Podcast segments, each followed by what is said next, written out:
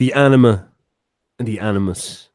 Part three. We might even have to do a part four because this is so rich in content. But maybe even a part five, six, seven, and eight. Maybe yes. a, maybe a different part on a different page. Yes, knows, yes, we'll do line by line or something like that. I'm here with James P. Dowling, and we're continuing our Aion lectures back into uh, Jung again. And this time we're going to talk a little bit more about the collective unconscious and where the anima positions herself in uh, that context and where the animus works. And we're going to get a little bit more meaty, take out the more dramatic earlier stuff that we're talking about, and get really into the prominent way that these two archetypes affect people and how it becomes quite a mind fuck, shall we say, that uh, you can have this archetype in the sky communicating with you and it also being like a god that lives outside your brain so it's it's sort of like jung's getting into the freaky idea that the the archetype lives outside your head but somehow affects your head almost like facebook da, da, da, fake news conspiracy so this is Christmas. yeah, first of all, um, Merry Christmas, everybody. Uh, this, of course, is, is the time of year in which we worship our Lord Jesus Christ, and it yes. fits within the subject material. Uh, hopefully, after this, we will actually get onto the Lord Jesus Christ, unless we get stuck on. Um, I, I, mean, this particular section, just so everyone knows, we're currently on page 16 of the book. This is like yes. six or something, so it's very, very, very slow progress through the book. But hopefully, we're doing it um, as much service as it requires. Yes. We we like to service it a lot. We are just oh, I, I must say, you might notice this time that us two soft faced boyos, the softest. We are very well dressed this time around. We decided since it's Christmas and uh, we, would look fantastic because we are trying to woo the anima secretly here. We're trying to get her on our side. So well, that'd be the anima secretly. Ah, yes, yes, quite. Unless so. you're one of those homosexual types that uh, Jung was talking about. Have you disappeared well, in case Steph has disappeared, let's let's uh, dive. Oh, oh, no, you, you you have returned. You froze for a second there, so I don't know whose side it would have got there. Oh shit. Okay, right. Um, let's um, let's crack into it, my man. Let's just go straight into it because we've got a lot to talk about, and we'll we'll flesh out the story as we move into it. So, James, since you're the non-dyslexic person of this uh, this duo. Um, please, please read from us. I say with the functioning brain. All right, here we go, people. So, wait, you say thirty-three? I, I would go for that. I, okay, cool. Let's. I'm going to read through 33 people. So I hope you're sitting comfortably. Um, like the anima, the animus too has a positive aspect. Through the figure of the father, he expresses not only conventional opinion, but equally what we call spirit, philosophical or religious ideas in particular, or rather the attitude resulting from them. Thus, the animus is a psychopomp a mediator between the conscious and the unconscious, and a personification of the latter. Just as the anima becomes, through integration, the eros of consciousness, so the animus becomes a logos. And in the same way that the anima gives relationship and relatedness to a man's consciousness, the animus gives to a woman's consciousness a capacity for reflection, deliberation, and self-knowledge. That was a pretty easy, pretty pretty easy paragraph to read, I think. Well done, sir. You you fucking nailed it. I know. I said for psychopomp. That's a, quite an interesting word. Psycho. Um, the, I I assume everybody knows what a psychopomp is. A psychopomp is a um is a a comparative mythology phrase. So when they studied many myths, they came up with this idea that there's this one character that shows up quite often, known as a psychopomp, and what he does is he when you die, he takes you into the other world. So Jung is hypothesizing that we have this collective imagination where all these gods, these super energies live, and this is also where you go when you die. And um, the psychopomp is this character that pops out of there and says, "Okay, you've died. Tough shit. Come up, and I'll lead you through the dangerous place into this uh, this this overworld." It was quite common in Egyptian mythology. You've probably heard of the Book of the Dead, and the Book of the Dead itself could be considered a psychopomp because it it it shows you how to get through the the duat, the the the kind of maze between here and the afterlife in order to make it out. Tibet and the Buddhists also have a Book of the Dead, which is very fascinating because when someone dies, they sit down with the dead body and they for 30 days and they read the book of the dead to the dead body almost as if it's guiding their consciousness so the, the word the logos is like guiding their consciousness through the little uh, challenges that they're doing and i'm going to pop in with an interesting story um Terence McKenna once sat down with a Tibetan monk and convinced him to take DMT. And uh, the Tibetan monk was like, "All right, fuck it, I'll take the DMT." And he said, "Fuck it" as well. Okay. and uh, he took the DMT, and he said that he went to this place because everybody goes in this place in DMT. And then the Tibetan monk came back and said, That's it. And Terence was like, What? And he's like, That's the furthest you can go without going too far. And it's almost like he was he was saying, once you go across that boundary at the very edge of the DMT experience, you're in the land of the dead and your soul leaves your body. And he was like it's the psycho uh, the, the magic space between here and the afterlife that that you explore and you need to learn how to get through. So often the shamanic experience could be the ability to explore that. Nonetheless let's stick on Jung. James, any thoughts? Yeah, so when you mentioned the psychopomp as the mediator between, I guess, life and death, it's very interesting in this context because it's not necessarily life and death, it's consciousness and unconsciousness. And, yes. if, that, and if that's a very similar thing, it's like, well, okay, so what exists in the land of the dead? It's like, well, that's where the gods are meant to live, isn't it? And it's like, well, what he's saying here is in the collective unconscious, that's also where the gods live. So, in many ways, maybe not necessarily death would be the best way to frame it, but more something like um, this is chaos. This is the mysterious place. You don't understand it. This is where the rules which normally govern your life no longer govern that place anymore. And instead, you're at the service of these these entities, these for intents and purposes, deities, gods, because that's what they are, right? If it's like if something exists within our collective unconsciousness that has control over us, is separate to us, and that's a really difficult thing to get your head around. It's separate to us, and we have to do as it says or work in harmony with it, then it's a god. So in many ways, what Jung has done in, in his work, not just in this book, is actually say that like religion is a real thing. You yes. know, it's, it's it's not not necessarily the abstractions onto the outside world. In many ways, that would be what the collective unconscious is doing, projecting things onto the outside world. But it's like religious truths are real truths because they exist within you. You aren't your own god. It's like that's like such a terrifying idea to me. It's fantastic. So crazy. It's so good. Like, oh, I love geeking out on that because it's it's quite based. Like, because this stuff you're not supposed to believe. We're supposed to be like, you know, uh, like everything's made out of matter and all that shit. And like, you know, matter's great and all that stuff. But but when when you really dig down to it, like Jung's giving you a really based, empirical, and psychologically relevant way to take stuff like we could call it psycho spiritual stuff seriously, which is so awesome because it's like um like that that idea that there there is this this drama of of gods playing out and these gods can send energy to us. And this energy that they send to us affects our psychology that affects our actions and therefore affects history is not to be taken lightly. Like that's that's a massive idea and and he he is like he's that's the fundamental idea that he puts forward in most of his philosophy and it's kind of it's implied because he doesn't explicitly say it because he would have lost his scientific credibility but that's what he's saying i believe and I like that's unbelievably deep in its its connotations. And what I think is interesting to bring it relevant to the text we're talking about here is that he says that women have this ability at their most noble form to have pure access to that power. The animus, the male model that they create in their mind, first of all, to judge the character of a man, can turn into this wise guru that can speak to them, and he can actually travel into the collective unconscious, collect the the eh, the, the knowledge from the gods, and bring it back to them, and speak to them, and tell them what's going to happen. And this is why you'd often get that situation where women would be uh, uh, oracles and stuff like that is because at the very highest level they can actually get the direct words from the the super sphere if you will. And that's something that males don't get access to which is interesting coming from Jung means that women are better than men. Is that what he's saying? Oh, everybody would love that. What is?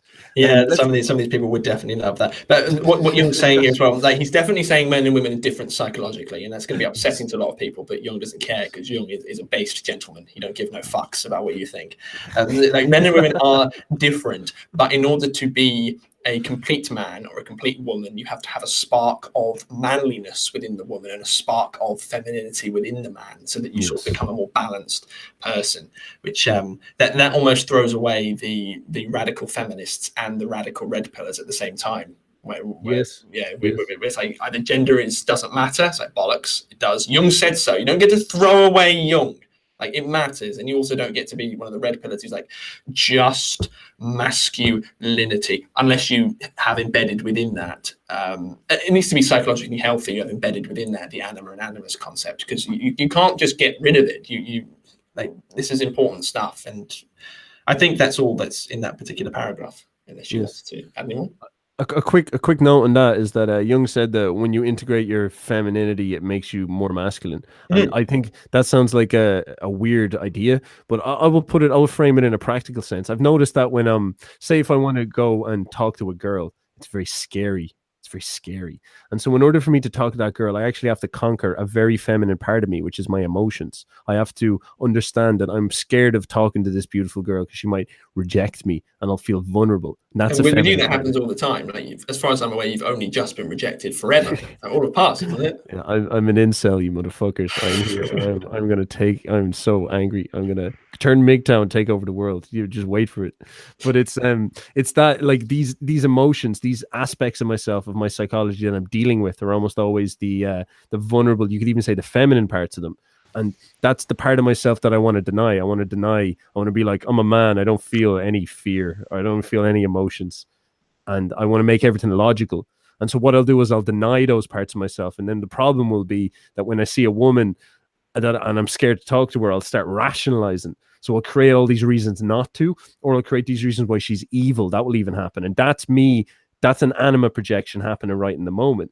And so what I need to do in order to actually go over there and talk to the girl, not be a fucking weirdo where I'm like. I have to go over and like What was that even an impression of? you on all fours, you got this hand that comes out of your mouth or something. give me give me your give me your stuff i uh i uh i have to go into my feminine side i have to go into my vulnerable side my emotional side my feels and i have to understand them and understand why they're honoring me it's like yeah you're taking a risk you're kind of putting yourself out there it's scary but it's okay you're not going to die you, you almost have to build a masculine relationship with your own heart. You have to say, it's okay, dude. You're going to be, it's okay, inner you. It's going to be okay. You know, there's going to be this flash of emotion, but you'll get through it. It'll be all good. And then you go do it. And then, like, it, once you overcome that, that's so much more masculine. Like the courage, that's what you get. You get courage. This is, it's like boyhood. Deal with the emotional side, and then you go do the the approach, and then it's courage you get, and that's like super masculine. And so the real man does integrate that to a large extent, and it's not like you know femininity. He doesn't go and like you know, I like be a female. He he he he finds the feminine part of himself and integrates it and then it becomes a superpower. It, it becomes makes him more full and more masculine and, and gives him this access to these more noble emotions. And that was a bit of a rant but i really truly believe what Jung was trying to say was was a, a very based and juicy man thing. I think what we should do when obviously these are played in lecture theatres is turn this into Neil Strauss's The Game, where rather than, rather than give people pick up books and pick up videos, just give them some of this. Yeah this is this is why we dressed up guys this is because we're gonna grab our potato cameras and just go out in the street and be like "Wait, wait, here's studying Jung this is how you talk to a woman a woman God, Jesus Christ. All right, I shall press onwards, people. yes do, do That that was- I really enjoyed that paragraph. It was very nice. Yes, oh, Yeah, it's good. fa- Excellent. absolutely fantastic. Okay, so the effect of anima and animus on the ego is in principle the same. This effect is extremely difficult to eliminate because, in the first place, it is uncommonly strong and immediately fills the ego personality with an unshakable feeling of rightness and righteousness. In the second place, the cause of the effect is projected and appears to lie in objects and objective situations. Both these characteristics can, I believe, says Jung, be traced back to the peculiarities of the archetype. For the archetype, of course, my friends, exists a priori, a priori, depending on your accent. This may possibly explain the often totally irrational yet undisputed and indisputable existence of certain moods and opinions. Perhaps these are so notoriously difficult to influence because of the powerfully suggestive effect emanating from the archetype. Consciousness is fascinated by it, held captive as if hypnotized. Very often, the ego experiences a vague feeling of moral defeat and then behaves all the more defensively, defiantly, and self righteously, thus setting up a vicious cycle which only increases its feeling of inferiority. The bottom is then knocked out of the human relationship, for, like megalomania, a feeling of inferiority makes mutual recognition impossible. And without this, there is no relationship. This um there's there's two two things I underlined here because I thought they were fascinating. First of all, conscientious conscientious consciousness is fascinated by it, held captive as, if hypnotized. Hmm. Um maybe maybe I will go on a, a proper tirade and rant about that. So first, what's your thoughts on the inferiority makes a mutual recognition impossible? I thought that was a crazy idea as well. Yeah, I'd, I'd like to briefly say about um, consciousness feels uh, like like was it fascinated with it. That's what happens when you see a beautiful woman as well. Yes. It's like it's like reflected in, in real life. It's like, oh, what is this? It's like you know what it is. It's like a woman, but you don't see woman. You see sort of like um, genetic potential to have babies with, a really nice, fun time to have with, and it's just a beautiful work of art. So it's like you're almost like fascinated. You're, you, you know, the anima projection, it grabs you, etc. Um, what was that last line you were saying? Um, um, that's a really good point, though. To, to sort of describe what Jung is talking about here is is that idea of uh, getting caught up. In another book, he talks about the idea that the stallion will be like nice and chilled, uh, like the horse, like the stallion would be nice and chilled in the field, munching on grass, and then you'll drop in a mare and you'll like see it and he'll just go crazy and uh, run straight over to her. And it's that same effect when you're like moseying down the street and then you're like da da da thinking about your boyo thoughts you know, thinking about football or whatever the fuck you think about Jung or like, you know, doing doing pull ups. Football and Jung, that's it. And then and then a, a lady just walks across and she's beautiful and it's like it's just all this like the entire psychological environment just goes everything else gets filtered out and you're like Zoom, what is that? And uh it's it's that type of this pattern appears in reality that almost fits the archetype to an extent. And the closer she is to the archetype, the more beautiful she is, obviously, and so the more intense the energy, the draw is towards her. Um, yeah, so um, that, that's a really interesting thought. Yeah, the yeah. inferiority thing is though, like the thing why I found that interesting is he's talking about uh, the, the, the megalomania, uh, inferiority making the recognition a problem. So obviously, if this woman is the most beautiful, um, you can cause that problem where you're eh, you pedest is that what he's saying? You're saying you pedestalize the the anima because she's the she's the representation of the goddess, and so you make yourself inferior to her. And so she's sort of like, "That's disgusting. Like, what the fuck? Like, stop yeah, yeah. Like, oh he's, oh he's, he's what's nice about these ideas is it's multiple things at once. So, like we just talked about, it was like you get enamored by a particular pretty girl, but and it's also like a god and you know a, a, a, worshipper of said god i suppose someone who's under the control of the god. And it's also like a human relationship in psychological terms where the ego is not inferior to the anima or an animus. It just feels inferior because it's under the under the control of it. So what he's done is actually like stacked up multiple literary levels at once to put it into one thing i guess to make it easier to read. So so if if and this is something you, that you need to understand. It's like the anima and the animus are not are not a part of you they're they're a part of your inner psychic environment, but they're not a part of you. Like the center of just to recap, I suppose the center of consciousness that is you watching this video or listening to this video right now. That's your ego. It's like that that's what it is. When people talk about ego, that's specifically it. And it's like the anima and animus is a separate autonomous thing. So if it's a separate autonomous thing that exists with you, you have to have some kind of relationship with it. In order for you to uh, engage in psychic hygiene or engage in individuation, you have to have a good relationship with that thing, or else in just I was listening to the to the Patreon thing with Sargon of Akkad. It's like the the manifest observable behavior of of of how you of, of, how you actually act out your particular relationship becomes toxic. It doesn't serve you very well. So you you would you project certain negative emotions, you project ideas onto objects and people. Usually with this, it's on people of the opposite sex. So you have to have some kind of healthy relationship with them, or else you cannot engage in good psychic hygiene or else it will overpower you or you become resentful and bitter against womankind as such, for example. Yeah, yeah, and, it's, yeah. and, it's, like, so in, in order to, you know, it's like you can take whichever path you want. There's not necessarily moral value built into this. It's, it's what do you want? Do you want to be psychologically healthy? Do you want, do you want, do you want to have the best life you possibly can? Do you want to have coherence in your inner, inner psychological environment? It's like then maybe you should have a good relationship with your anima and animus and that starts by articulating it and understanding that a lot of the things that you project onto people of the opposite sex is not a result of them or womankind as such. It's it's a result of your your internal conflicts. That's that's a really good point. That's a really good point. Like ah uh, I have a massive tirade written down here that I definitely will have to go into at some point. Have you actually written out a tirade? oh, like look, it's, word. it's like all over the fucking. Can you see it there? It's you mark up books. You're a bad person. Oh, I'm, I'm far too orderly for that. I just like scribble all through it like a baby. the I, I noticed some guy on Twitter and he was talking about uh, women. And there is obviously this big thing where people are like really really angry at women nowadays. Like you've got the MGTOW guys and all this stuff. And this guy on Twitter said the the way things work is that if you're a top 10% male you love women and you love their nature and you'd never want to change it. And it's not that you could either because it favors you. The, the dark side of women's nature is that they aim high and they aim for the best. And like it's almost like 10 women would have no problem sharing an alpha male. Whereas like one woman would have a serious problem sh- sharing a like having a beta male at all. Yeah.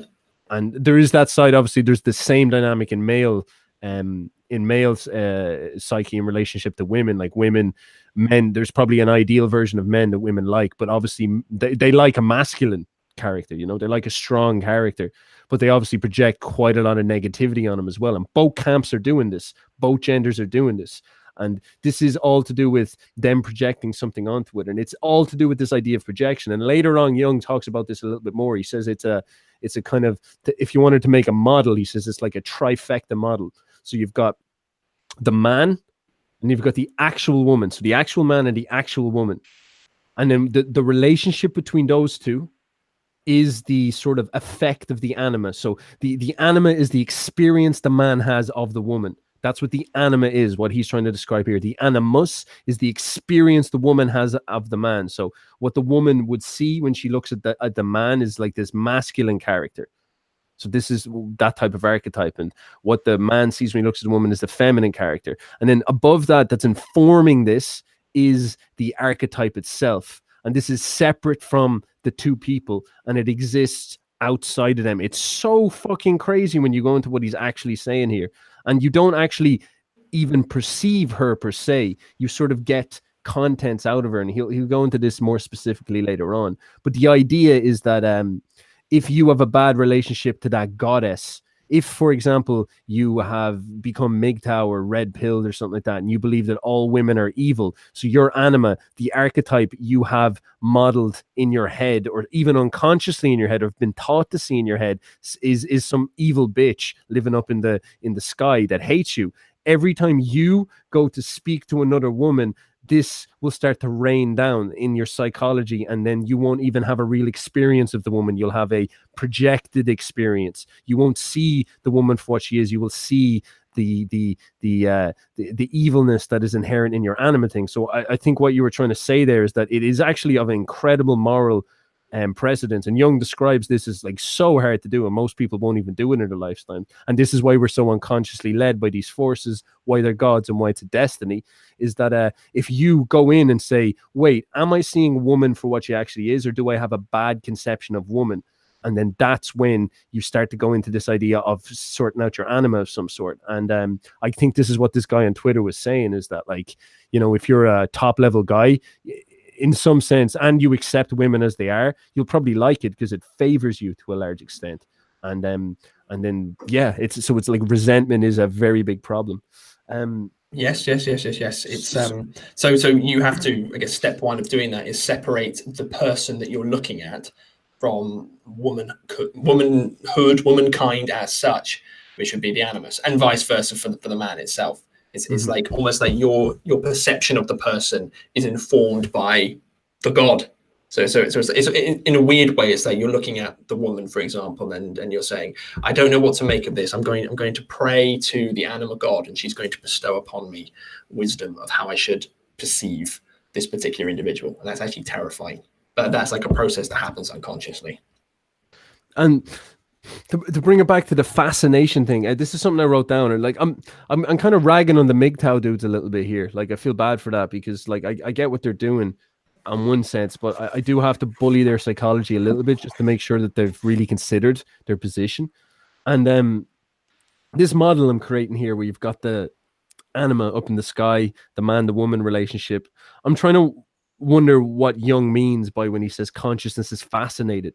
Because the MGTOW dudes seem to be almost obsessed with women in a weird way. Do you know what I mean? Like of all things, they're like men going their own way, and what they do is they go on groups and define them. They define themselves by their their antithesis towards feminine or the female. That's, that's, also what atheists tend to do, which is fascinating to me. It's like we all don't believe in God, so let's gather together and talk about how much we don't believe in God. So it's like they are talking about God constantly. So they are fascinated by the concept of God. Yeah, I think you're spot on there with the MGTOW thing it's really weird. It's really weird when you think about it. So uh, like, and consciousness is fascinated by it. So they're suffering from the like the one thing that they hate. I think these MGTOW dudes, and this is a really fucking good point. Like, I don't think this is trivial, and I actually I'm not trying to criticize them. I think they have this right. I think that in the modern world, like Instagram world, you know, women have it way too easy to get validated by a load of beta males. So they they they can just throw up some photos of them like half naked on Instagram and get flattered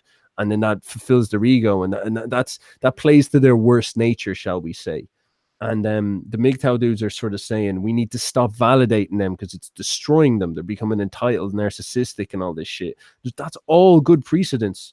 Like they're all actually really interesting points that people should take more seriously, and it's making a lot of girls depressed. On the other hand, but then the problem is, is that the the, the thing that these MGTOW dudes are complaining about is guys fascinated with women, pedestalizing women. And then these guys are like fascinated in the dark side. They're fascinated by women's power in society. They're like women have too much power.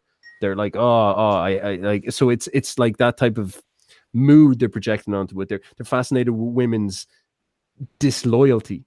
So they're they're almost like the archetype for most guys is quite simplistically sexualized and they're fascinated with that. The MGTOW guys have got a a negative, an evil female, a dark side feminine archetype, but they're still obsessed with it. And so it almost feels like the risk with MGTOW is that they could have a serious anima projection and it could be seriously negative. And that's something I guess I would push to that movement and say, make sure you've got that cleared up because, like, I don't think that they're wrong, but I don't think that they're 100% on the path or they're at risk for attracting people who are very, very damaged inside. Because if you think, here's another thing to think about the MGTOW movement is coming up in a world where, first of all, like guys get rejected a lot, and that's intense. Like getting rejected is painful. Like I was talking about approaching girls earlier. Like when you walk up to a girl and you're a little bit weird or you're a little bit off, and she's like, ugh. And then you're like, oh my God, she just like, you know, she just ughed me. That's just it's hard, it hurts, but you get over it. But collectively, when you get like a lot of those, especially if you're like lower status and you get a lot of those, that charge builds up and that makes you like if you don't deal with that psychologically well, that turns the anima into a monster because that's what she is. She's the ability to suck your fucking soul out your chest. And you build up all this courage. You're like, hey babe and she's just like Ugh. it's like sucks your soul out of your chest. And then, and then another thing to add to that is um there's a lot of single mothers and so single mothers are busy you know they work like three jobs and that causes abandonment issues i'm sure. Like it's like i'm not getting enough attention from my mother. And so you can see how maybe really deep in childhood all these young guys weren't really getting attention from mom because she was off working. And so it turns into this thing that rejects you, hates you, disgusted with you. And so your response is to reject it, hate it, and disgust it. And that informs all your relationships with females. It fundamentally informs your relationships with females where you reject them, you hate them, and you're disgusted with them. And uh, yeah, I just attacked the MGTOW movement pretty hard. No, no, that, that's absolutely fine. It's like if I was to break up with you over these Aion lectures because I thought you were an idiot, for example, I was like, I'm done with you. We're not romantically involved anymore. I'm going to leave you alone. I would say that we would have a bad relationship. You know, that goes along with the idea of breaking up with somebody. And for people who don't know, MGTOW, M-G-T-O-W, stands for men going their own way. You know, and, and almost symbolically in the language, it's like, I'm going my own way. I'm breaking up with you. So it's like you implicit within that is a poor relationship with the anima. So it's just yeah, implicit wow. within within the damn words. It's like I'm not having nothing to do with you anymore. You're bad. So it's like, it's like they they're that's it, and that's what Jung's talking about. It's like I'm fascinated by you, but I don't like you. you know, the, the, ego doesn't like you. It's like I, I, are you fascinated by your enemies? Yes, because you obsess over your enemies. It's the same thing with the shadow to some some degree. You know, when, when Jordan Peterson, for example, he makes him sound completely insane, and maybe he is to some degree. It's like I became so obsessed with atomic bombs, you know, da, da, da, and I, I, kept having apocalyptic dreams, and, and Hitler was in my dreams all the, all the damn time. It's like, well, yeah, like you're fascinated by him, but you don't like him. You know, it's like it's, it's that that same idea. I'm breaking up with you, but but I have to keep sort of checking my, my my text to see if you're there, checking on your Instagram to see if you're there. I don't like you, fucking die. You know, It's yeah, that's it. That's it. It's um obsession. Yeah. No, I have 100% agree. It's, it's wild. Um yeah, my man. I, I think we should push on. We'll get more into projections. I, I still have a lot to say on projections. Jung talks about it a lot more in this next paragraph. So I guess once we get around about halfway through it, I'll, Yeah. I'll go into probably the most of what I've written here. So uh, okay, let's stop me when you get there because it's a long paragraph. Cool, cool. Here we go, people. As I said, my good friends, it is easier to gain insight into the shadow than into the anima or animus. With the shadow, we have the advantage of being prepared in some sort by our education, which has always endeavored to convince people that they are not 100% pure gold. So everyone immediately understands what is meant by shadow, inferior personality, etc. And if he has forgotten, his memory can easily be refreshed by a Sunday sermon, his wife, or the tax collector. With the anima and animus, however, things are by no means so simple. Firstly, there is no moral education in this respect, except maybe today there might be. And secondly, most people are content to be self righteous and prefer mutual vilification, if nothing worse, to the recognition of their projections. Yes. Okay. That's that's where I was going. Cool. The, the idea of projection. This is this is a really hard idea. It, it it I find it very very hard to figure out what Jung means when he says projections. I think I'm modeling. I'm doing a decent job on modeling it here, saying that you have this character, this archetype, and then you have the the t- the relationship. But what what is forming between that relationship from the man's perspective is this sort of meta woman that he feels like he's speaking to on top of the individual woman and um Yes, That's it. there, there there's this like uh there's this really funny meme by PewDiePie where he's uh he he's Just he call him this meme- PewDiePie. That's adorable. yeah, I love I love PewDiePie. Like I actually binge watch him. I'm, he's my secret crush. Like I, I fucking love that dude. And uh, he he has this meme where he he's like all women a woman are queen. So it's it's this idea of like we must respect women, and then all these memes pop up. Um, because it, it's it's it's an anti meme to this whole. Uh, you could say the feminist agenda where they're saying that women are perfect. So th- I guess they're anima in a weird way, or the anima they're telling men to have is that women are literally angels that have never you know took a shit or anything like that. They're just unbelievably perfect. They never do anything wrong. There's no evil side. The MGTOW guys are are like red pill to that. They're like whoa no they've got an evil side definitely and um and there's all these memes then of like uh really ironic things where I'll have to find some of them where uh, for example do you know that scene from Star Wars where they kill all the younglings? Oh yes, yes, yes, yes. and so uh so it's it's the guy standing here and that's like me. And then it's all the the younglings and it's like wham! And, and then it's the lightsaber and it's like respect. And it's all memes like that like super ironic. And it's um uh, it's it's fuck i lost where i was going with that it, it I'm, it's like getting into that idea of, PewDiePie means respect women.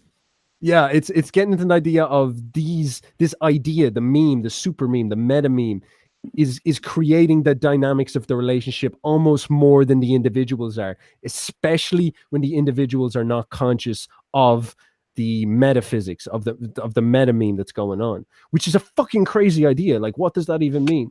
And Jung talks about this a little bit more. He says that uh, the problem with women is that women project irrational opinions. So this is irrational. So instead of rationally communicating with two people about who they are, you're you're irrationally communicating with the sort of meta meme of some sort. So women have this problem where they um they will have irrational opinions. And I was trying to think like, what does he mean by that? What does he mean the animus is doing? And um in the red pill community, Rollo Tomassi talks about the hamster inside the woman's head. So since we've got this idea the animus is like uh, the logos, Rollo has this idea of the hamster. So when a woman does something wrong, for example, she she's married and she fucks some alpha male and gets pregnant or something like that, she will rationalize that that that that, that didn't happen or there, there was she will justify it to herself or she'll forget it of some sort. It's and and and th- this is interesting because this is where this idea of a projection ties into the idea of illusion. So what she did in reality is she like cheated on her partner, she had sex with someone or like that. But in order to protect her ego, in order to not have her ego overwhelmed by her behavior, she will the, the logo side of her, the the theory theorizing side of her, the animus in many ways, will um project the story over what happened. It will create a illusion for her that protects her. Do, do you understand what I'm saying? Yes, yes, yes, yes, certainly. And I found that I found that I found that weird because that, that that's that's sort of playing into like how we're trying to figure out women, like we're trying to figure out what's going on with them.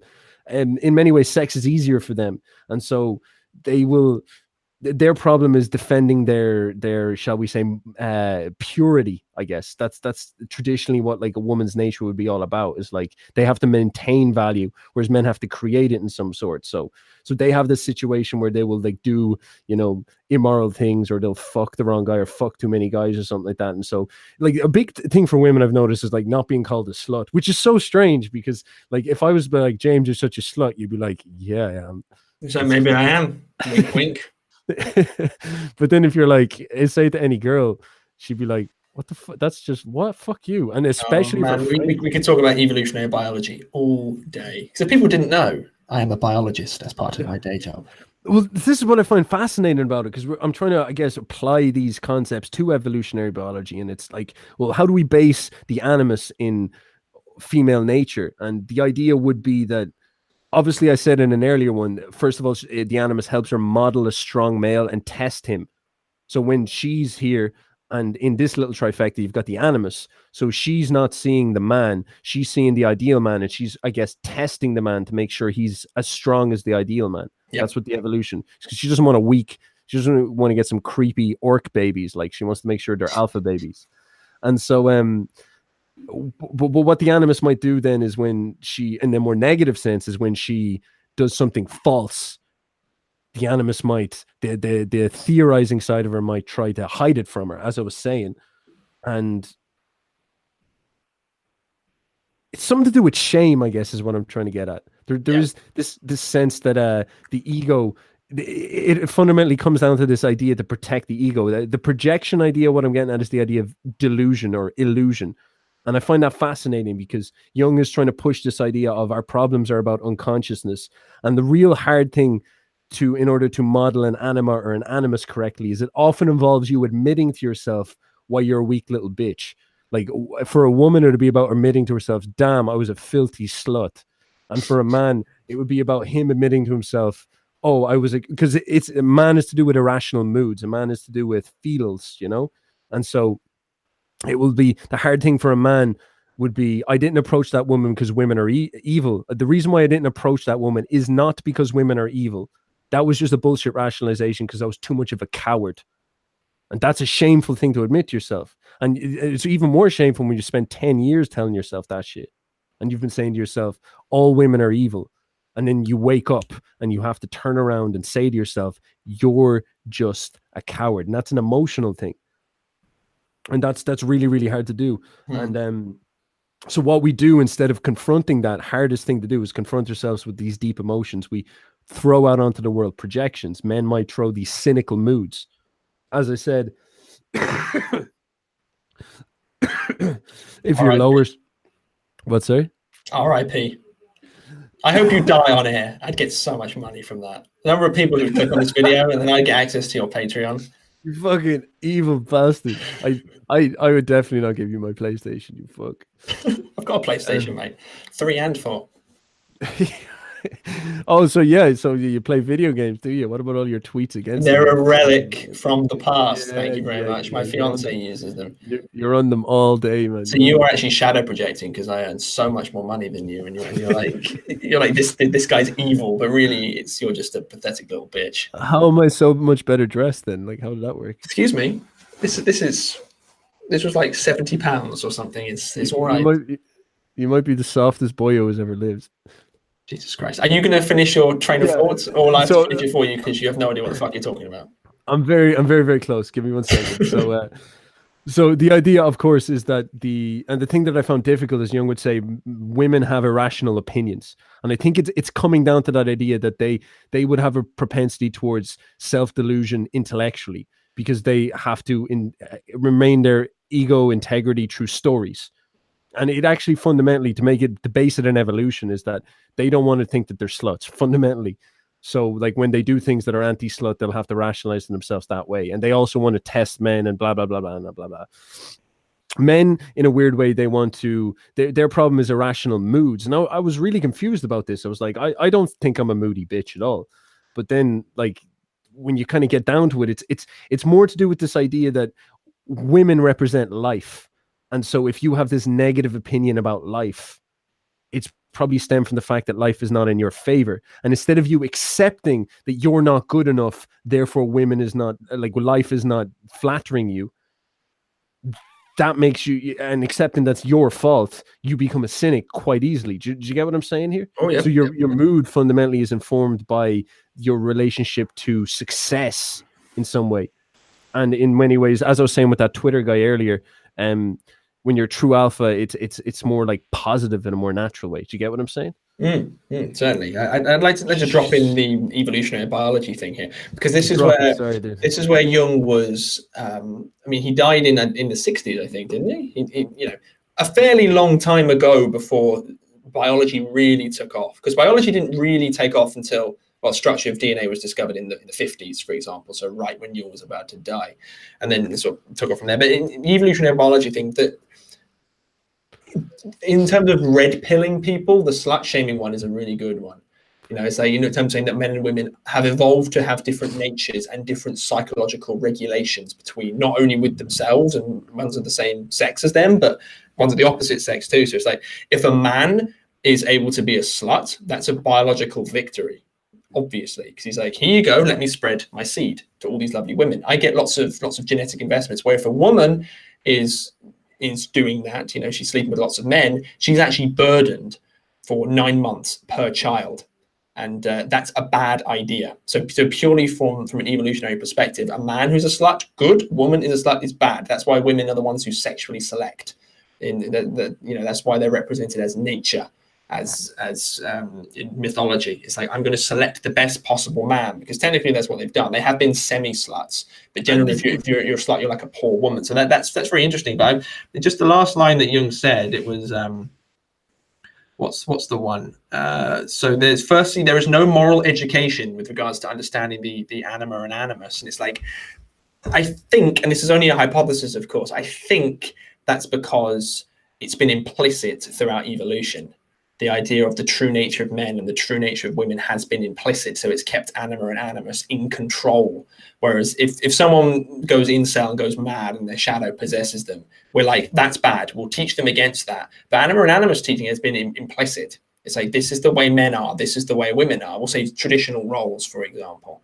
And, and and we've always seen woman as the way woman is meant to be, and vice versa for men. So, so now we've now we've gotten to the point, and, and I wonder if this is, this is interesting. Now that we've reached the point of say political freedom for everybody, so what's that going to do to our anima and animus? Like considering they are autonomous beings inside our heads, it's like, well, now is the anima now free to to get revenge and get its own version of power? Is that what's going on inside our heads? It's like, well, now suddenly we're, we're free. We're no longer shackled by biology, at least in the case of a woman.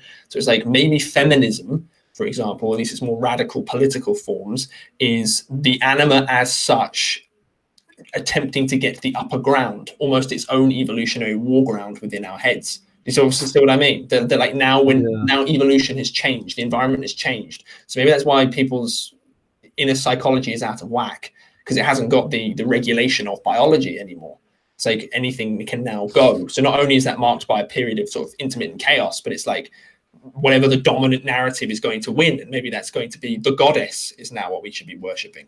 And so, I mean, very, very, very important and complex and deep and profound ideas you just brought up there. Like, honest to God, um, like first of all, we, we uh, like I mean, what we're going to try to do for the rest of this is establish that first principle that the anima exists separate to us, which is just an unbelievably huge idea. But what James I think is pushing here is the idea that what is that anima? What is that goddess at the moment? What are the collective symbols that are informing our experience of man and woman, of the genders? And the one astounding thing is that there's this sort of anti nature uh, first principle that's affecting all of this. There's this some sense that no humans have a nature. Now that's a crazy idea that people are pushing, but it's getting pushed nonetheless heavily. Almost all of our um, academia is premised on this, and I think it's wrong personally, but I guess it's something we got to debate a little bit more. I think it's wrong to push this stuff forward. But nonetheless, you can forget about that. What is happening right now is that the uh, the the animus, we could say the collective animus, is the patriarch ideal. It's an old creepy white guy. You know what I mean? And then at a lower level, it's it seems to be, um, it seems to be shifting to. uh, Like I don't know, like what is Adonis? What is the beautiful strong man? Do you know what I mean? Like who is the the great character? He's almost like a sports star or something. Something know like I that, yeah. Yeah, it's it's that type of idea, and, Maybe, maybe like an Arnold Schwarzenegger type. and then there's that side. There's also like the bodybuilder types, and I, I guess like Instagram is the place to find that. It's like what are most girls looking at there, or what type of guys are looking at, or like the Weeknd is another one. Like he's you know the the the laconic singer, and he's super Mm. nihilistic as well. And so what's interesting is seeing these characters and seeing how they fill in, and and um seeing how people attach them and seeing which ones will win out long term will be very interesting. Like, will the patriarch consolidate and will women like will this turn into a matriarchy? Will the patriarch ideal consolidate so deeply that it lowers its status compared to the goddess? That's a that's an astounding idea because it's not that it couldn't happen, but that would be so counter to human nature that we would literally have to destroy our nature in order to achieve that. And people are assuming that'd be a good thing, but like, how do we know destroying our nature would do us any good whatsoever? So far, all it's done is made everybody depressed. That's pretty much it. Like, it's it's not it's well, not. I, I, like to butt, butt in quickly. Say our nature, I don't think has been destroyed yet, but it's been fundamentally changed by e- essentially technology to enable women to take their place alongside men. So, it's- so it's like, mm-hmm. the, I mean, forever the patriarchal idea, which is women find a certain type of man attractive, and that generally uh, manifests itself in male power hierarchies for a variety of other reasons too. But it's also conducive with women finding men in positions of power attractive now that women can take their place alongside men biologically, it's like the nature, of the, the, the, the playground, I suppose, has changed. So it's like, why can't it be a matriarchy? You know, it's, it's like, I'm not supporting Oh, the well, idea. It's, my- like, it's like playing with the idea. It's like, it's no wonder these ideas are coming forth because it's like, well, now the rules have changed. Why can't we do this? You know, and then there's also My- my against the system in there as well. So, so that plays into it too. It's like, well, you know, the whole Marxist ideological, we've been oppressed for God knows how long. Maybe that ties into it too. To be like, well, why can't this be a matriarchy? You know, Um, my my argument is actually that our our our biological nature has not changed at all, and there's an attempt to change it going on where we're trying to get people to take pills. The transgender thing is the first real movement to that, and it's a scary movement because like people don't take this seriously. How big of a philosophical idea it is is like you can be born a man and you can you can take technology to change yourself into a female. So you can feel female and and do that. That's crazy. Like that and I, don't mean that in a like putting down way. I just mean that that's actually insane. Like it's it's it's going against nature. It's it's not normal. It's different. It's weird. It's crazy. And we don't know what that could mean. And there's there's many instances of people going trans and then regretting it and after cutting off their dicks and stuff and not knowing what to do about it. So it's it's a really intense idea but that's premised on the idea that we need to dis- we need to defeat biology. We need to free people to be whatever their imaginations imagine. But the problem underneath that is that why do you think that you want to be something other than your nature? Jung i think is pushing the idea that fundamentally when you get back to it you just want to be what you are. That's the whole thing you were searching for all in the end. A woman in the end is only ever going to want to be a woman and a man is only ever going to want to be a man. And then the individuation process as it grows might have some exceptions but they're rare. They're not the rule. And the thing i think you're talking about there is that the society we've built on top of that is unnatural. And that's a big problem because our nature is the same but the social system we've built on top of it does not play into our nature. Well, So the, now- the most recent is unnatural. So we'll say since since the the pill and technology that's Yeah. enabled women, that's the unnatural part. Yes. and so what's the, what's weird about that is now we're playing catch up now we're now our nature is now in a position of compromise it's a problem and so now we're trying to fit a round peg into a square hole and the solution is twofold it's like either like we're going to keep blaming traditional nature which was the patriarchy or we're going to change the square peg the round peg you know we're going to change it into what it needs to be using technology just like dna editing and all that shit and and pills and all that stuff and it's it's it- they're just crazy ideas they it's it's it's pretty much saying that nature's not good enough and we need to change it. And and that's that's a really cynical idea. It's a really cynical idea. And I, I guess what I'm trying to push forward here is that one thing I was saying earlier is that men, I think, fundamentally project their opinion onto the world, their mood onto the world. They like they can rationalize all they want, but fundamentally their their feeling of the world will be dictated by their relationship to life and life being the mother anima.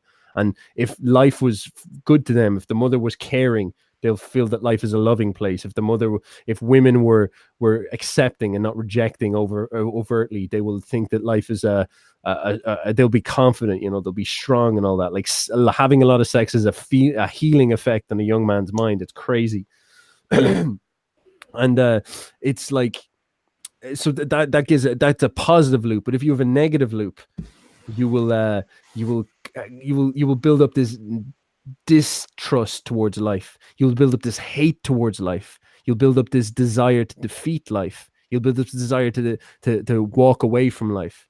And this is going to be a weird idea, but like almost in our modern worlds and our modern systems, our modern patriarchy, if you will, the men that are winning aren't the alpha males. It's it's the traditional alpha males. It's the beta males. You know what I mean? Like you got Zuckerberg up there. He's like a creepy tech nerd, and he's like fantastic genius, but creepy tech nerd all the way. And you kind of get the feeling that like a lot of what he says, like he's a soy boy, you know, a lot of what he says is very tinged with negativity. And um like it, it is this idea that we need to fix something, that there's something wrong with the way we are. And everybody's out to try save the fucking world or some shit like that. And um and, and there is that strange sensation that there is a, a, underneath it all there's this negative mood towards our nature and that is actually a re- revolution not against men but against mother nature so on one side you got the beta males trying to change mother nature trying to defeat the anima trying to defeat life who never loved them and then the other end you've got the rejected females trying to defeat the patriarchy the society that never loved them or was mean to them or something like that and the father that never gave them attention so uh, mm. Yeah, so so so no, yeah. So summing that up, I guess collectively we have a very poor relationship with our image of man and woman. So and this this becomes so obvious. It's like if you mention anything to do with gender relations or gender politics to anyone, they immediately go. Yeah. Because not only do they have yeah. no idea what their relationship is or should be, you know, it's as if their personal relationship is not aligned with what the collective should be. And that's very, very strange. And considering yeah. these are, you know, man and woman, regardless of what people these days like to think, it's like they are fundamental categories of biology. We are a sexually oh. dimorphic species. There is zero way around that whatsoever. And I think you're absolutely spot on when you say the transgender thing is not simply a case of of like social rights. It's it's deeper. It's like it's and, and this isn't necessarily good or bad, of course. It's like it's an assault on the category of men and women that they're not. First of all, they're not absolute which is a really big deal, a massively big deal. Because then, if there's oppression that comes with those categories, why shouldn't we just do away with them, right? That that that's that's and it is a good question, and it, it's, it's difficult to throw away. It's like if biology is oppressing us, why can't we do away with biology?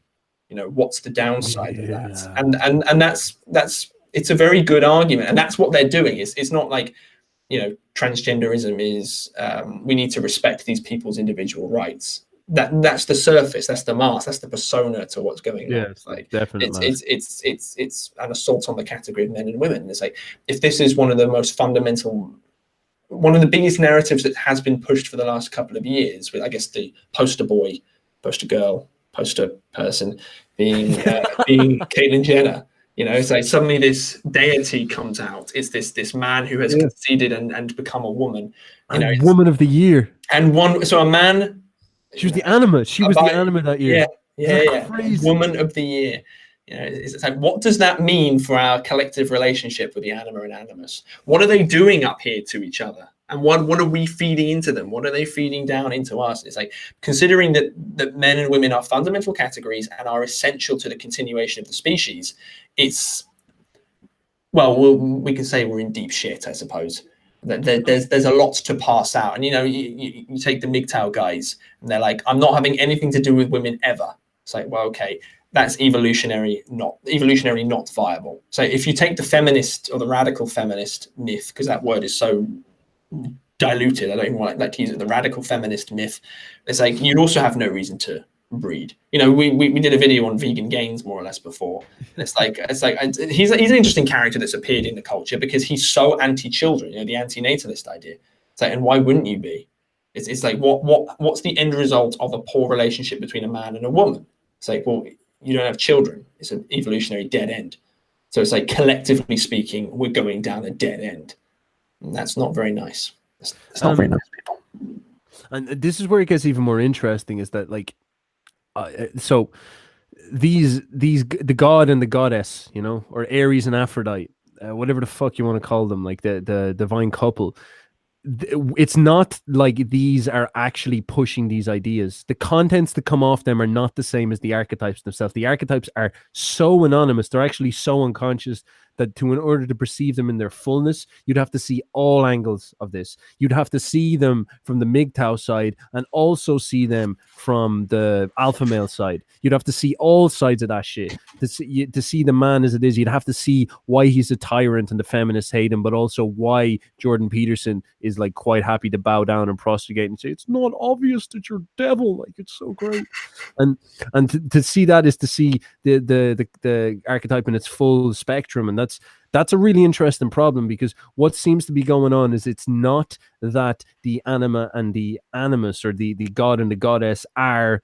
in some weird conflict. We don't know if that's the case because we haven't dug deep enough. What seems to be happening is that shall we say the, the leadership or the cultural zeitgeist is focused on a particular projection coming off that. And so the neurosis is in us which is fucking interesting because the neurosis from these projections, as I described earlier, is always based in an inability for us to face our own ego, for us to project our shame back onto ourselves and say, This is why we're not good enough. Our inability to accept, okay, life didn't accept me because I wasn't good enough. I didn't raise to its standards. The inability for the woman, likewise, to do the same. It's it's like this type of things. So it's like uh it's very interesting that the one thing I see uniting all this is a, a, willingness to deny the ego, and that is also tied into this willingness, this desire to deny nature, and it's it's very scary the way that's going because it's not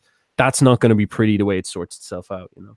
Yeah, it's, it's, it's like it's like a collective sense of the ego being assimilated by the collective unconscious, which which is in itself a form of unconsciousness, you know. And that's that is absolutely terrifying. Yeah, you're you're absolutely right. It's not that it's not you know the Greeks whatever would have looked at it as the you know the pantheon of gods are fighting it out, and you know that that's a valid interpretation of it. But it is it's like our relationship with the anima and animus is frequently toxic amongst the population and depending on the nature of that toxicity you form a particular camp you know be that the MGTOW be that the the the mm. radical feminist types, you know, and, and as, as, you said, it's it, absolutely right. The neurosis is in you. It's your relationship with the anima and animus, your ego's relationship, and that's that fascination idea as well. It's because gender politics is everywhere. Is the fascination our collective ego, I suppose, which is like a nonsensical term, but or most of our egos, if you add them all up, are absolutely fascinated by this, and and and because most of the time it's a toxic relationship. It's like, what would the optimum relationship look like? You know, and then it's like, well, you'd get into trouble for saying so i think in, in in today's world. That's what's really weird. It's it's what's really weird about it. Like this is where it gets even weird. I guess we get into the paganism thing slightly here is that uh you have the anima and the an- animus. You have the god and the goddess and they're almost like the the the yin and yang masculine feminine powers. And they're actually so abstract. And Jung claims they're actually real. Like they're they're real autonomous separate from us but they're so abstract that um we don't even get to perceive them directly. It's almost like the pagan worldview perceives the projections.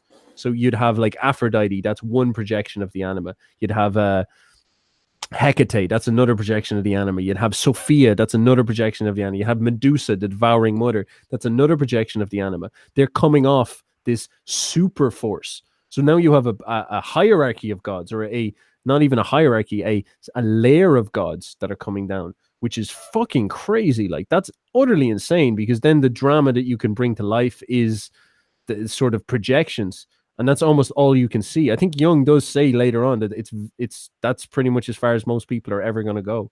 Like to go further is to risk insanity or almost guarantee it or something like that, mm. which is just an amazing idea. And um, I guess what what seems to be going on right now in the world is, as you said, uh, yeah like uh, uh, some strange type of conflict where it's like what is the right way to do what is the right way to balance those masculine and feminine forces and maybe it's more about getting based based Mm, well, this, this is where I like individualism. I'm trying to keep my own stuff out of it, but it's like um, I think it was Edward Edinger, one of the leading Jungian scholars. I don't know if he's dead yet. Actually, he's, he's a crusty old man. no i think he's Uh, alive But he's he's, he's, he's very crusty old man. Um, very very nice man though. He did a lecture series on on Aion as well, like Yeah. 20 years ago, I think. Um, but he said that individuation was was the myth of the modern man. It's Yeah, that's, that's absolutely fascinating. It's like, well, maybe the solution isn't the geopolitical. Maybe the solution isn't to call up your local radio station and, and have a go at people because you perceive womankind as such to have this role. It's like maybe you should go inside yourself. And you know, you, he's fairly abstract in this, but Jung's psychotherapeutic practice does provide some indications as to how you can do this. You know, fix your own relationship and figure out exactly what your projections are. You know, Mhm. is is that what's actually real, or is it a projection? That's how I deal with the anima and animus. It's like they're the projection making factor. You know, it's it's it's, it's like it, this is like a bit of me that you can see. There you go. And um, that's all I have to say on this particular topic because we've run for an hour on one page of Aion. So uh, Oh, I, there's one. There's so much more I want to say about this. There's there's one thing I wanted to say there. Uh, fuck, I lost it a little bit. Yes, the the dark side of individualism is something that people I don't think talk about enough. Is that uh, in this world where individualism is actually of premier, it's the century of the self, as some guy who said. Um, and you wouldn't think it is, but it actually is. um, one of the dark sides of that is that you get to you get told constantly that you can be whatever you want to be. And one of the dark sides of that is that you get situations where people deny the fundamental tyranny of being what you want to be, which is your nature. Your nature restricts you to what you are. Whereas the, the egotism or individualism, I want to be an, a super individualism. The most individual you can ever be is to defeat your own nature. I am so individual, I'm not even human. And that's where you're getting into the satanic archetype. That's that's sort of well, what is, is that implicit in individualism, or is it the modern toxic brand of individualism? So it's a literature issue. I would say if we say individualism is like the centered on the archetype of the self, it's one of the projections, one of the Yeah. dark projections, and then obviously there's a fucking brilliant bright projection of it, like you know, t- you know, become a person with a soul. Like that's that's just the most important thing. But on the dark side of it is like it it, it is the satanic. uh, We're actually getting into the Aion problems. Become a person with a soul is Christ, and the satanic Yeah. side of it is like defeat everything about life and become Yeah, uh, they become this obsessed arrogant monster like yeah. Milton, The the Milton Satan. in which case, if that's the case, you've just laid out the the conflict for the next aeon, which which is you know the Christ integrating his shadow. It's like the two sides of individualism coming together. That's fascinating. It's absolutely fascinating. And and you know what's crazy about that is that the the conflict seems to be stemming around the idea of nature. Like, are uh, I see these transgenderisms and transhumanisms and all that stuff. That what they seem to be trying to do is they're positing. I was talking to Garrett about this. They're positing that evil or the problem, tyranny, whatever you want to call it, is is our nature, and it's in our body, and our minds are trapped and we need to liberate our minds so that we can manifest our potential fully.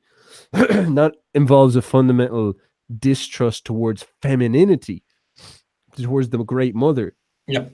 towards Mother Nature. It says, Mother Nature, you're not good enough. It like Christ says, if you and Jung, Jung and Christ say, if you manifest the ultimate highest form of your nature, it will be better than anything because God made it. That's the fundamental idea there. But this other idea is the dark side of that, where nature is evil and we must defeat it because our reason is better. And that's that's to say that mother is evil and we must become ourselves because I am better than whatever that is. And do you know what's so interesting about that? Because that involves a distrust towards the femininity. Know what's so interesting about that is feminism is fundamentally premised on not liking women. It's not pre- premised on liking women. It's, it's it's premised on not liking women. It's premised on making women into men. That's all it is. And that's a fucking crazy idea. Yeah, that, that is actually a switch up of the whole thing. It's like if, if biology is evil, you know, and we have we have to suppress biology. Biology is mother nature. It's also the devouring mother too. You know, it's, it's, it's the good one. Yes, yes. And, and Oh, it's a monster. It's a but, monster but, but it's but it's still femininity as such. So, so it's like it is it is a rejection of femininity because because the the the feminist types aren't feminine, they're masculine. Yes. That's yeah. that's very interesting. You know, yeah, so and it, it shouldn't be called feminist at all. It should be called the death of femininist, whatever it should be. You know, the, mm-hmm. the, and it's no wonder why they think that because it's like, well, women by suppressing biology through technology, like the birth control pill, like they can now take their place alongside men. So it's like they're in a masculine world. You know, there, there's not much call to make it more feminine. There, there is a little bit, but there's not much call to make it so that rather than hard work being given value in a patriarchal system, for example, in a capitalist system, sorry, it would actually be emotions and feeling. So, so it's like rather than than than, than logos being rewarded, it would be eros being rewarded, which is exactly what the anima animus problem is, with the anima being eros within the man. So that's a that's a very interesting problem to pass out. So maybe it's not the anima that's the issue; it's the animus that's the issue, and it, it seems to be the case. But but it's, it's almost like the patriarchy good. We take our place in the patriarchy rather than patriarchy bad. You know? I, it's hard to know. It's hard to know because I think I think what's going on to, to some extent is that you, we have this male female archetypes, and the male archetype is God or the tyrant, we could say, Mm. and then the female archetype is the goddess or devouring Mother Nature, who's a brutal bitch, and like both of those are real. It's the the dynamism of the archetypes. It's it's the spectrum, the the, black and the, the yin and the yang of the archetypes. But it's almost like we've we've made both of them one dimensional. So we've blocked out two sides. So instead of Yes. God, we have God is dead, and instead we have only patriarchal tyrant. And instead of having um evil mother nature that is dangerous bitch, we have a goddess who can do nothing wrong with no dark side whatsoever. And so what we have is tyrant, patriarch, beautiful goddess, and we lack the other two. And But, so but, but then, but also implicit in that, there is a little bit of, of the devouring mother nature, though, because you have to suppress biology. It's like biology bad, human nature bad, unless it's two different variations, subtle variations of the myth in, in different sects of the population. Do you know what I mean? Oh, but that's interesting. Yeah, like oh fuck, you just So, so, so it's also the masculine one is definitely, definitely, as you said, it's like it's just tyrant. Masculine nature itself is bad, but then at the same time, women are trying to act in the masculine nature because the feminine nature is bad. It's almost like it becomes this these- weird paradox. Yeah, yeah. It's the, the paradox is the key of it because these two t- sides that are denied still exist and are super powerful, but they're just in denial. Yeah. So I guess the thing is that we do is we blame the problems of our nature not on Mother Nature, on the goddess. We blame it on the patriarchy, which is retarded because it's that's not the source of the problem. And then likewise, blah blah blah blah blah. We think the solution is in the patriarchy. It's the solution is here. Oh yeah, we, And we blame biological oppression on the patriarchy all the time. You know, women Yeah. only behave like women because of the patriarchy telling them to to keep them in line. So what they've done is they've taken fundamental female nature, blamed that that, that, that the patriarchy is the one that's caused that. So they've taken all of biology and then they placed over the top culture. Or, or, or the evil tyrant king, and that way they can attack biology, but through the mask. It's not going to work, but it's almost like that's the way their minds look at it. You know, that's the ideological viewpoint. It's it's like one sided to each each way, good or bad. You know, and you don't see the bad sides to either, including the individual actually, which is interesting because as you've got the male and the female, and it's like that manifests in the individual, which is Christ and Satan at the same time, is fantastic. So you have a little bit of Satan inside of you. We've we've been going it for over an hour. I think we should wrap this up. To the Okay, well, I board. I think I think we should read to the end of that paragraph to say the least, and then we've got a lot of questions. So Oh, sweet. Okay. All right. uh, if anybody's got questions, please write them in the chats now, and we will answer them afterwards. We're gonna just read through this last chunk now. Cool. Thank you very Um, much. Indeed, it seems a very natural state of affairs for men to have irrational moods and women irrational opinions. Ah, yeah. Presumably, this situation is grounded on instinct and must remain as it is to ensure that the empedoclean, he's, a, he's an old Greek man, uh, game of the hate and love of all the elements shall continue for all eternity.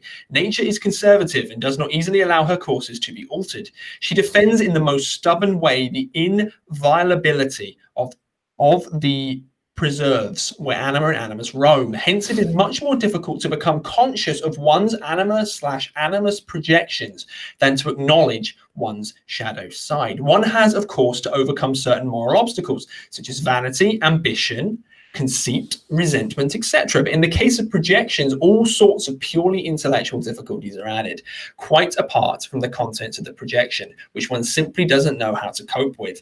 And on top of all this, there arises a profound doubt as to whether one is not meddling too much with nature's business by prodding into consciousness things which it would have been better to leave asleep. Dun. That's so much in there, man. I I'm actually going to only pull up one thing, and I think we should riff off that and then call uh, close it off with questions. All right. So um, one has, of course, to overcome certain moral obstacles such as vanity, ambition, conceit, resentment, etc. Mm. I think the idea of moral obstacles is an astounding idea, an astounding idea, because, and this is why, and I'm going to tell you, we live in an age of moral relativism. I think this, in many ways, is a quite a damning throw at Nietzsche's conception. We live in an age of moral relativism where we don't think that there are objective morals. Okay. And what Jung is proposing here is that in order to achieve maximum psychological potential. So as I said before, you've got your your problem where you've got your nature and you have to try deal with the fact that your nature is kind of chaotic. There's something wrong. And so some people are like, right, what I'm going to do is I'm going to intellectualize and change it with technology and stuff like that. Jung says what you have to do is you have to build your psychology. So he says build a mindset in many ways. And he says that the obstacles or the the tools in many ways, the the the paths, the the, the way that you get to a your highest potential is actually moral. That's what he means by moral. So for example, the shadow involves you having to be humble. That's a virtue. That's that's a moral. That's it's a psychological attitude. That's a crazy fucking idea because Jung is giving this a very based way of looking at morality as actually pragmatically real. Like he's almost making it at the very least object or pragmatic, maybe even objective to an extent, is that everybody who deploys humility with their psychology will see advancements in the quality of their psychology and will lead to a higher level. And that's that's a quite that's quite moral base for why things like virtues and whatnot would have appeared. Like all of these ones that he lists, vanity, ambition, conceit, resentment, like you're, like uh, wouldn't it be easier just to be like a super arrogant badass that like wins at everything? And and Jung is sort of saying that you don't become a winner unless you deploy these emotions in your favor. You unless you take these moral efforts to understand why you're wrong why you might fail your weak sides and all that the, the the tools that you need to conquer your unconscious will make you a great person and therefore why don't we deify these tools and i think jung is suggesting that in the past we did only unconsciously. The virtues of Christianity, for example, may have been the deifications of psychological tools that help us defeat the world or defeat ourselves or defeat our nature. No, not even defeat, tools to deal with our nature, to ennobilize it and whatnot. I think that is a super interesting idea. I think people, sh- I think this is fundamentally what Jung is trying to say. And, uh, and a, lot of what I'm pushing at here when when we're talking about you know becoming a juicy young man is that like Jung has been stolen a little bit by people who don't really get what he's trying to say. He's trying to say that you you have a nature, and the game is to try win or t- t- to to master or or craft that nature into its most powerful type by using these moral tools and whatnot. So um, yeah, that was that was my riff, James. What's Mm, yeah, this is absolutely fascinating because, you know, Christianity is a very mysterious thing. It, it, it could be that there is a metaphysical reality and there is the Christian God who's listening to our prayers, whatever the nature of that may happen to be. We don't know. I don't know, and that would that would be, you know, as Jung said at the beginning of this book, he would be he'd be stepping out of line. Right? He has no business doing that, although he might in his private life. You know, who, who knows? But what we can say about Christianity is it is an evolved system of beliefs which allow us to live harmoniously together across time. So it's almost a pragmatic philosophy of the unconscious, which is really fascinating. It's like there's nothing to throw away. So when he talks about moral effort, it's like, okay, what does moral effort mean? You know, what, what is morality? And it's like, well, a good way to conceptualize it is this idea of there is a goal and there is good and there is evil. And it's like, I guess the goal is to do good. And in the Christian worldview, the hypothesis is, and I think this is correct, at least at least fundamentally, is if we all acted like Christ, then if we all adopted these virtues, for example, and he listed some of them, uh, vanity, ambition, conceit, resentment, so overcome overcome these false gods, we'll say, then we'll all live in a stable society together across a very long period of time. And that's actually reflected in the individuation process. So whereas whereas the individual goes on his process and of practicing virtue, overcoming evil, being moral, we'll say, that actually affects the entire society. And that's that's that's a terrifying idea because it makes you the center of the world. That's why the kingdom of God is within you. That's why Christ is in you, which is really, really interesting. So I think that's one of the things he's getting at here is basically a scientific proof of the pragmatism of Christianity. Or not even necessarily Christianity, obviously, this context of this book, but but that particular process of exerting moral efforts to make yourself a more psychically healthy, stable person, to keep those projections under control, is the exact same idea played out in your own mind, the exact same idea as the as the Christian collective of we going to be moral together to overcome the metaphysical evil. It's just exactly the same thing, Mm-hmm, mm-hmm, mm-hmm. just played out at different levels. So he, he's he's created a proof for Christianity in a way, at least on the pragmatic end. Um, well, yeah, uh, like, uh, like, like we we could go down that rabbit hole and and go all the way to the end, and you do go to metaphysical places, and it becomes incredibly compelling. It just, it's it's amazing. This is what this book is just so mind blowing and fucking frightening as well because we're talking about a a evil force in the metaphysic that has a lot of power and a lot of sway over this world. But fundamentally, um, you, you're right. Like it's such an interesting idea that the you have that nature, and in order for you to if for you to redeem that nature and turn it into its most profound and powerful manifestation, uh, is a gift to society and sorts out all the world's problems if you can get enough people to do it. That's a fucking amazing idea. And like it is the foundation of individualism. And what's fascinating is that's considered a moral endeavor. It's the idea of morality. And the traditional Christian morals are what you need to do that, you could say. Maybe not Christian per se, but generally we say traditional morals per se. Just having a moral code, which seems to work. What's fascinating is that we have in this other camp and what's get, what's getting pushed a lot in this modern world is that we don't have a nature and therefore we don't need to have a moral compass in order to deal with our nature. Instead we're free to do whatever we want and the only thing is that is restricting us is our lack of technology in some way. And uh, and that's a that's a really interesting idea because the idea is that our, our creations are going to save us. Our creations are going to redeem us. So we, we've got this problem where we're like oh i want to be a girl and so what I'm going to do is I'm going to get all these surgeries and take all these pills, and that's going to change me into the that's going to redeem me into the form that I want. That's that fundamental cathartic transformation. That's the resurrection. That's the redemption that I want, and it's going to be achieved this way. And the thing is, is that there's no moral conquest there, and so in many ways, it's amoral in many ways you could even push the idea of satanic in it like that's what they would have meant when they say the word satanic and and this is why I think it's worrying to see the world so vi- viscerally jump into these things without any hesitation. We don't really know the dangers of what we're doing because we're denying psychology, human nature, mother nature, metaphysics, all this crazy stuff, and leaping forward into the pedestal of progress.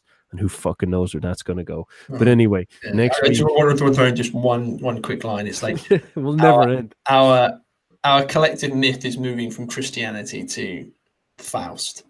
Is, Yes. is what a lot what a lot of this is, is doing. So whether or not it's um, a sinister conspiracy by the elites, or if it's just a natural thing that's occurring within our, our unconscious. But it reminds me when you were saying like we need technology to transcend. I have to, of course, end with the flat Earth. With the flat Earth. and, the, and and the flat Earth myth will say, you know, there is the Earth and there is the dome over the Earth, and what the elites are trying to do is use technology to break out of the Earth, which is essen- essentially reach transcendence. So Yeah. we need, we need Yeah. technology to reach transcendence, which is fascinating. And technology is fundamentally a Faustian endeavor created by the by the scientific process, trying to build ourselves up from paradise lost up up to the transcendent.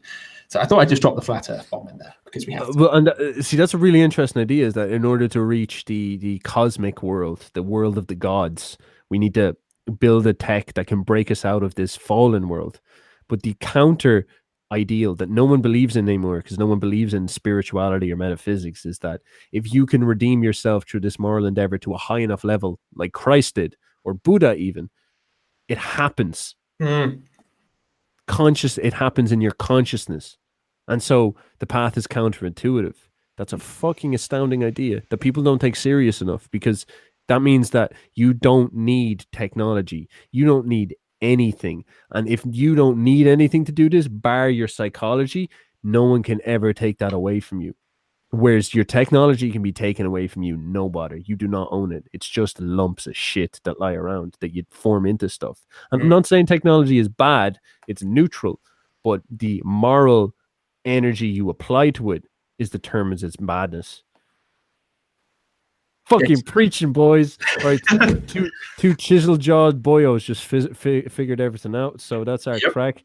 See, see what happens when we're well dressed. We fucking sort all the shit out in the world. It's fucking good shit. I'm gonna read a couple of these questions for um Let's go for it. If there are any mean comments directed at me, I'd like you to read them out too, so I can respond personally. who's that fucking British prick? I hate. Oh no, sorry, that was that was one I wrote. Um, the stallion definitely has memeable potential. The stallion. Remember we talked about the stallion at the very start. Oh yes, yes, yes, yes, yes. Yeah, the stallion does have meme. He's like, I uh, also agree. I agree. okay, here's one sort of directed at you. It's like, lol. Here we go. he watches Carl, and then it's spelled Sargoon. Carl Sargoon. The Sargoon of Akkad. Oh right, yes, of course. Um, Carl Benjamin. What's your what's your thoughts on that, James? Oh. I, so first of all, I don't watch Sargon of, of Akkad because Sargon's videos are too long for me to fit into my busy day. So I'm, I'm aware of, of the Sargon controversy regarding Patreon, which is why I brought that up. So and, and I find it fascinating that that Patreon's about to collapse more or less. If if Peterson and Rubin build their own competitor, then they could potentially collapse Patreon. So there you go, and it's all and it's all hinged on some kind of moral effort. It's it seems some kind of moral effort. I wonder. I wonder will um Jordan allow bloody postmodernists onto his new platform? Well, that's very interesting. Probably not, I would say. Because- what he won't. Well, no, because he, he he wants to discourage people from going into those particular fields. He created his own website, or or he yeah, it was in plans, wasn't it, to be like you need to drop out, you need to not go to school, not do this. So it'd be very interesting to see if he gives a platform to, to the bloody postmodernists. Well, see, if he doesn't, I don't think I'd support it.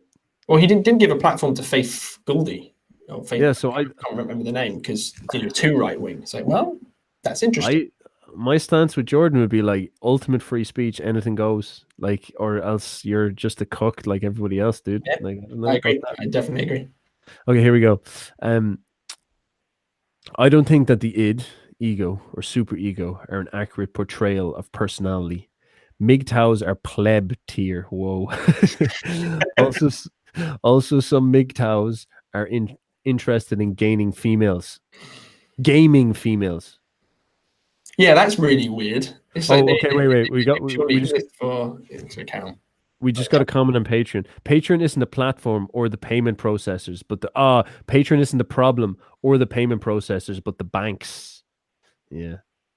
It's there. It's. Uh, yes, if you want to go down that. Yeah, okay. So what, whatever the power structure at B, then. We'll, Yeah. We'll, we'll, uh, this is this is a big problem. I noticed this with Gab as well. Is that uh, uh, uh Gab was uh, uh tried to do something uh, like you know they tried to set up their own fucking social media account, and then uh a load of I think Verizon might have said you can't use our internet like Yeah. the cables and shit like that. And you're like, oh wow, this isn't a fair game at all. Holy shit. So uh, whoever owns the infrastructure decides, and I guess this plays into what we were saying earlier: is that it seems like the people who own the inf- infrastructure. Here's a conspiracy for you: are a load of like nerdy tech beta males that uh like got rejected by women, so now they sort of hate women or and are promoting feminism and some weird type of anti-nature, anti-life, nihilistic reality. This is causing all of our problems, and everybody's turning transgender. Bang! I said it. All right, Alex Jones, call me up. Let's do Infowars. It's done. Here we go. God, Jesus Christ, I've got nothing to say then. Um, I don't think that id, ego, or super ego are an accurate portrayal of uh, personality, are an accurate portrayal of personality. So that's a dig at Freud. MGTOWs are pleb tier. I love that. Sure. Also, some MGTOWs are interested in gaming females. Yeah, I mean, I mean, the Freud's conception is just a lower resolution version of um, Jung's. That's it. So it, it's it's correct. It's just too low resolution. So the superego essentially would be the collective unconscious, as well as the id sort of combined together in kind of like a like a strange way. But the ego is the same idea. Yep, yep, yeah. I think um, accurate is, is a fair word to use there because it's not it's I don't think it's I don't think it's specific enough. It's very reductionist. Freud's thing is that like we're literally just like a dick with like this set of morals and then this like self-interested fucking personality trying to sort those things out. Um, I do think Jung, Jung does a better job. Um, yeah, I think it's I think it's a resolution issue. It's like well, Freud came first, and Freud did a pretty good job. Then Jung yeah. sort of expanded and was like, yeah, too shallow. I, do you know what I find interesting is that, Jesus, woof, uh, that people haven't um, people haven't uh, come up in a new model. Like it seems like it ended at Jung, which is interesting. Uh, yeah, so I really like the great men idea of history. Ralph Waldo Emerson talked about this, where it's like history doesn't, and this is quite a, I guess, a pagan power structure idea, quite a Nietzschean idea, where it's like history and ideas and advancements will cluster around specific elite individuals.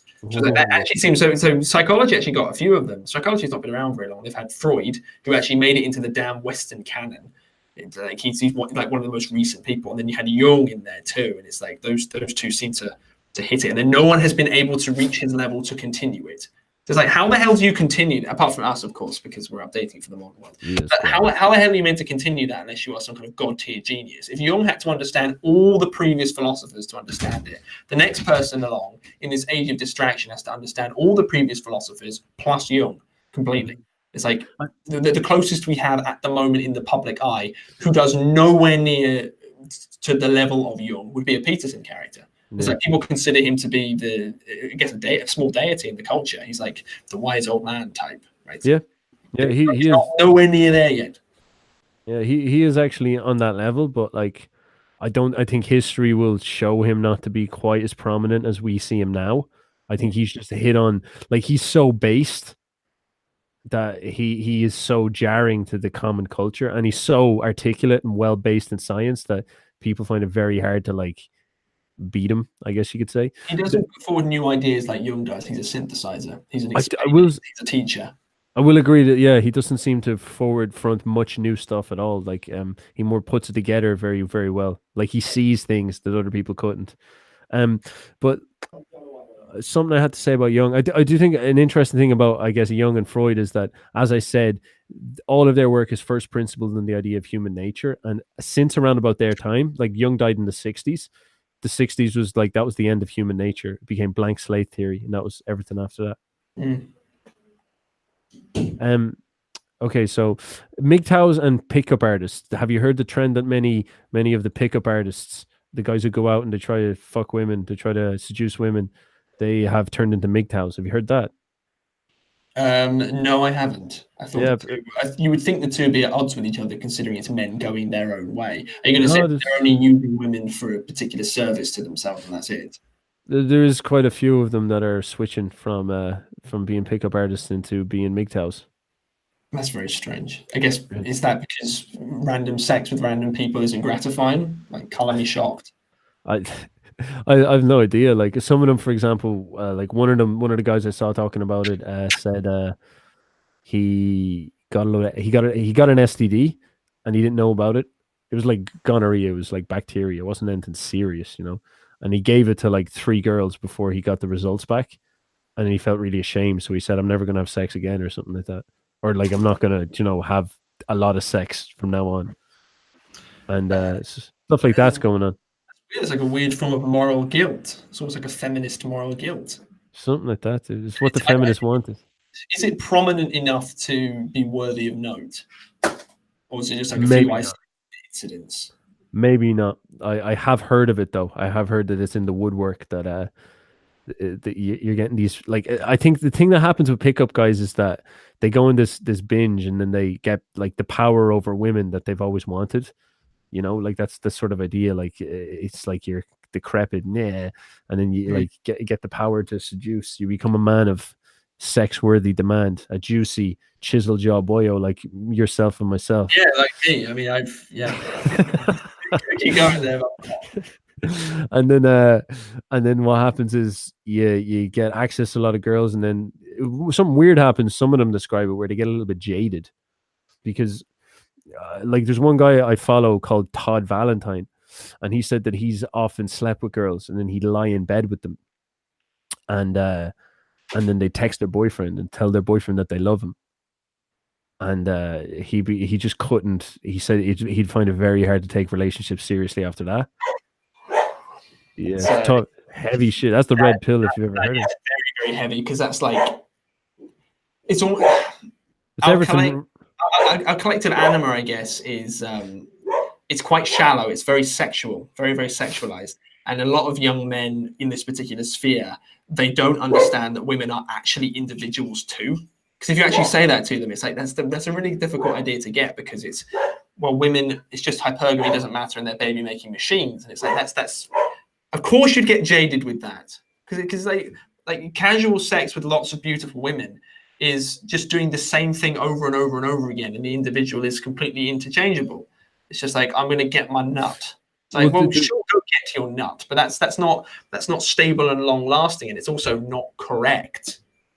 That's so that's one side of it is that it does wear away at the man's soul like uh, like i think it wears like i think if a girl has more than 10 men she's pretty much fucked in terms of marriage for life that's the statistics have come out to say that's not Yeah, s- that's that- not that's theory that's not stefan theory right there that's like I, statistical evidence has shown that's true that like, Uh, which which way round do you think it is? Quickly, do you think it's because there are two possible reasons for that? It's either that something in the metaphysics or something in the brain that we don't understand switches the brain into like a particular mode where she becomes incapable of having a long-lasting marriage. That's, I, that- I that's one of them, or it's people with that attitude do not have an attitude that is that serves a lifelong marriage. I would say that it's the first. I don't know though. I haven't thought about it too much, but I'd imagine that if a girl gets with a lot of dudes, she it's sort of something in her just decides this is who I'm going to be. Like I, I guess that's the sort of what happens, and then they they're forever dealing with it. Because I've heard girls talk about this before. I've heard I've been with girls who have been like older, and they sort of like I remember I was with one girl and she uh, she, it was so strange. She she says I kind of wish I wasn't with with so many guys Hmm. you know. And she's old; she's past her peak now, so she can't go back on that. Um, she's not old; like she's fucking, you know, early thirties. Like she's still a gorgeous girl, but it's like th- there is that lilting regret that she did, she made that mistake, and there's no going back. And uh, and, and and that seemed very psychological to me. That wasn't the type of person. That seemed very psychological, and it's like get get thee to a nunnery type thing coming after it. And what what I was trying to say there was that I think that that women it damages their soul to some extent. I think to some extent though with men, um, like you know, like a women get ten. I say if a man gets hundred Bures, I don't think there's any going back from that. I think he'll just be like, uh, like the amount of experiences he'll have, like that Todd guy who who witnessed a girl call her boyfriend in bed beside him after he fucked her and say I love you. Like how could you how could you really look at a woman the same after that? That changes you so much. Do you know what I mean? And there was loads of other experiences he talks about. He's great for storytelling. He he says uh he he took a girl in to Vegas and he like had sex with her, brought her to, to the hotel room, and he tried to exchange numbers with her at the end of it, and she got disgusted because sh- he was her Vegas playboy, where he was going to fuck her and dump her, and she, he he wasn't supposed to respect her and give her a number, and then he asked for her number, and she was instantly she saw a beta male. So it was almost like like when a woman has sex with an alpha male and then discovers he's a beta male because of some behavior, because alpha beta is a behavior thing. Uh, it's literally like imagine if you pulled a girl, brought her home, ripped off her dress, and she had a dick. Like it's that type of energy. It's like what the fuck's going on? So um, so she was just horrified on him for that, and then he he uh he, he started to he started he, he got a little bit jaded about that. It's like it, it- like you know they, as they all do because if you're the alpha male, you're in the receiving end of the hypergamy. And then y it becomes very hard to trust because it's not a theory to you. It's like fuck, it's real and loads of those juicy alpha males, like you see them on Twitter and shit. They're they're almost like I'm never gonna get married, and mm. uh, and fuck, man, like I don't know, like I'd like a life partner, but it's it's a scary. Th- I, I don't know. I don't know what to make it out. Like I'm too young to figure that shit out. Like so. You can't go MGTOW now, not after you just ratted on them for two hours. Well, this is what I mean. Is that I think these boys they go through that stuff and then they go MGTOW, but like that doesn't mean seem to make sense to me either. Because I don't think denying women is the other thing. But then like, what are you gonna do? Have a modern relationship where you're like, you know, girlfriend and boyfriend for thirty fucking years? Like, like I don't know. I don't know what to do. Yeah, I have a lot to say on that topic because I'm engaged at the age of 22. So Yeah. obviously, so I've done a lot of thinking on that, but perhaps uh, not at the end of an hour on lecture. Yes, true. Let's get through the last few of these and then we'll bounce. Um, women saying that to men, it's actually their animus. I I, I lost the context. that. Sorry, Roman. Um, respect Huamans, and then a cry faced. That was raw. It's true. Hello. Yes, hello. Yeah, well, good. James and Stefan, can you discuss religion on your next video? Yes, we can. James. I mean, yeah, I mean, depends what you want to talk about religion because we're technically talking about religion now. oh my god. Okay. Yeah, yeah. Okay. We we will uh Kirby will definitely get get around to that. They need to react to anime trailer uh, of Marx. Karl Marx anime is the best anime. Uh Patreon question there. Oh, so here we think of anything more degenerate in my entire life than Karl Marx anime. I'd actually gladly do that. We'll try to figure out the screen share where we can watch videos, and that should be class. Um, This- we, we should open up the next Aion lecture doing that and then put Yeah. it in the, the Carl Jung subreddit. this is anime. Anime is very close to animus, if, or anima, if you think about it. Oh, synchronicity, there you go. So we must study it as if it's some kind of work of art. And if you think about what the MGTOW people do, is that they turn the anima, they turn like they project their anima onto anime. Like you know, they stop looking for real women and they start going to like uh, cartoon women. They go into the meme world. that is the thing because it's also kind of it's kind of a red pill on on pedophilia it's really weird because anime girls are meant to look like nine years old What So- nine? Because with disney princesses too basically they, they have more emotional weight to them if they've got really big eyes and it's, it's to do with certain proportions in the face but they look really young like anime girls don't look old they look young Oh well, I, So- I think that's that's neoteny though. Like um, uh, like men and generally in biology in general, and even women to an extent are attracted to neotenized features, like youthful features. Like I just clicked anime here, and the first girl I saw has massive tits and huge eyes. Like I wouldn't call her a nine-year-old. She seems like a cute. like facially and the way they act as well. Not that I watch anime because I'm not a fucking degenerate, but, the, way, the way the way that they act is really, definitely watches anime. really childish. I was I was turned off of anime uh, because the first one I was told to watch was called School Days, and I don't know if many people have heard of this. It's basically like six episodes. You're at a school doing your thing, and then they all have like ridiculous sex with each other. And then one of the girls rampage and kills the boyfriend, puts the boyfriend's head. Spoilers for School Days. Puts the boyfriend's head in like a package and sends it to the other girl who was cheating with, and that's the end of the series. It's basically just anime tits, and it ends with murder. It's like, well, I don't need that in my life. Thank you. Is anime ja- I- Japanese? Yeah, it is. I just find it creepy because the girls, they're not real women. It, it- it's like it's like where, where where porn is like a hypersexualized woman. It's like anime. They seem to tend towards really young, and that's creepy to me. So like, you can't deal with a real woman. I'll deal with this sort of like fake cartoon, big-eyed, big-titted thing. Th- I- th- Uh, it's yeah, it's weird. I was about to say something extremely racist because like I think Asians don't have as big eyes as Europeans, but then they their anime has massive eyes. That's kind of weird.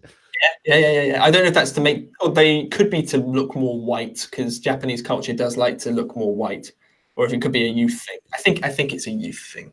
That's It's- actually true. They're, they're all white. All of these. Holy Yeah. shit. Yeah, few- they, they have practice over there with actually whitening their skin, which is most obscure. Oh yeah, my sister saw some some Asians doing that. That was crazy. There there is also the thing though. I've I've seen that the the emojis, the smiley faces in Europe focus more in the mouth, whereas the mm-hmm. smiley faces in Asia focus more in the eyes, which is pretty cool. So the, like the expression is based around the eyes in Asia, whereas it's based on the mouth in Europe, which is weird when you think about it, because yeah, that's, that's a hard one. That's hard to figure out. That, that is definitely strange. I think we're definitely off topic though. Um. Okay. Wait. I'll go for this last one. Uh. da- da- da- This last one is probably the best one. Uh, anime is very traditional. You just got. You're just like fuck you, fuck you, James, and your fucking thoughts. Okay. So here's the last one, and then we'll close it up. Talk about Alex Jones getting caught watching transgender porn. My good. you're, gonna, you're gonna have We're gonna have to look that up. Hang on, I'm pretty sure I know what this is. This is where like he pulled up his phone or something, and it had like porn tabs open, and he's like he was only watching it to to monitor the situation or something. It, it, it, it's either that or it was an accident because he's always got porn popping up, popping up on his phone. I mean, I'd love that to be true. Like, I'd love him to just be a filthy porn addict. well, okay, so uh, it's very easy to hide sexual fetishes. First of all, very very easy to hide it because people don't know you, right? And, and a lot of modern conservatives aren't conservatives. It's, it's like the Jordan Oh, yeah. Peterson definition truth. They're not acting out moral virtue. They just say that they do.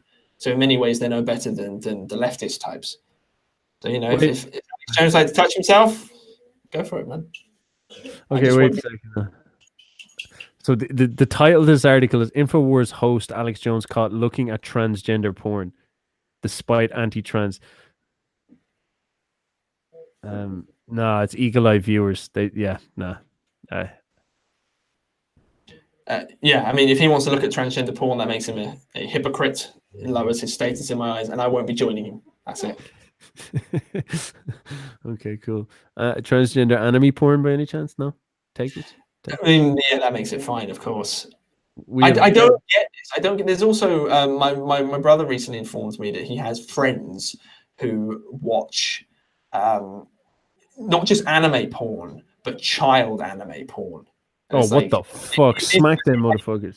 conservative, and in their free time they'll watch child anime porn. It's like, what is it with with anime and porn, and then trans and porn, and What do you mean, child anime porn? That sounds fucking twisted. What? hentai is anime porn. By the way, this video is getting demonetized immediately. it's- Hentai porn. Well, Hentai. so, you know, hentai is, is another word for anime porn. So it's got another name too, which is specifically anime child porn. Oh, for fuck's sake, dude! I didn't know that was a thing. What? Yeah. It- it's, the, it's the next step. It's like when you when you study porn addiction and what porn does to the brain, it's always escalating fetishes because your dopamine system burns itself out because Yeah. it's just strong stimulus. You need more to get excited. So of course, that's maybe what Alex Jones is doing. He started on normal porn, now he's on the trannies, and then he's Yeah, well, like- word, of course, and then he's going to be on the the um, anime transgender porn. That's sort of what happens when you're like into Satan and shit. You're like, well, where the fuck do we go next? It's like, well, transgender porn. Who knows, man? This has been such a festive Christmassy episode. This is um to be honest like we may seem like we're off topic but a lot of this stuff like if we were to dig into that stuff a lot of that stuff would focus on neuroses surrounding the the drama of uh the anima and the animus. So uh, that's the how i maintain the integrity and of course the the academic and intellectual integrity for all those professors that will be studying this. Um this is just two juicy boyos reading a book. That's all it was. Two juicy boyos reading a book giving you some insights. I hope you enjoyed it potato camera over here, James and the other. Tell us your comments below. Subscribe. I will send some links at the bottom. If you'd like to support us, you can support James. You can check out his channel, check out his Twitter. You can support me on Patreon, PayPal. I might even drop my email list for some of you lucky motherfuckers who want to learn more about Huaman. And uh, James, have you any last comments before we bounce? Because we'll have to do more anime next week by the sound it. Uh, yeah, first of all, Merry Christmas. I love you all. Second of all, make sure you That's the least passionate Merry Christmas I've ever seen. Merry Christmas, love you all. You fucking child porn watching degenerate motherfuckers. I've been, I've been burned. Now I need to go watch some some proper conservative stuff after this, like like Roger Scruton. Roger Roger Scruton, the English conservative guy. And what we're gonna say is pick yourself up a nice um, Carl Jung and Stefan and James themed Christmas present, which would be this book, and we will leave a link to it in the description. Whether or not you're in the UK or in the USA, you should pick it up for yourself. Have a nice Carl Jung themed Christmas. It's the gift that keeps on giving. And uh, make sure you don't support Stefan's Patreon and instead support mine because you actually get perks with mine. Whereas you're just always, always just sitting there like Yeah, actually, read your fucking dreams for you if you give me like three hundred dollars a month or something obscene. Don't get fooled by my Patreon. I say I have a private group, but like I literally don't use it. So I'm going to link it to James's instead because then I'm at least offering something. But you can support me for like 300 euro a month or something for like, I don't know, just for the whims. I'm sure I'll be I'll be sound to you, like you know, it'll be grand. Um, thank you very much, people. It was great, great talking to you all in the chat and all that. Be sure to tune in around about this time next week, and we will continue on our odyssey into the deep, dark underworlds, overworlds of the collective unconscious. James, thank you very much, sir. Thank you, sir. Appreciate it. Bye bye. Bye bye.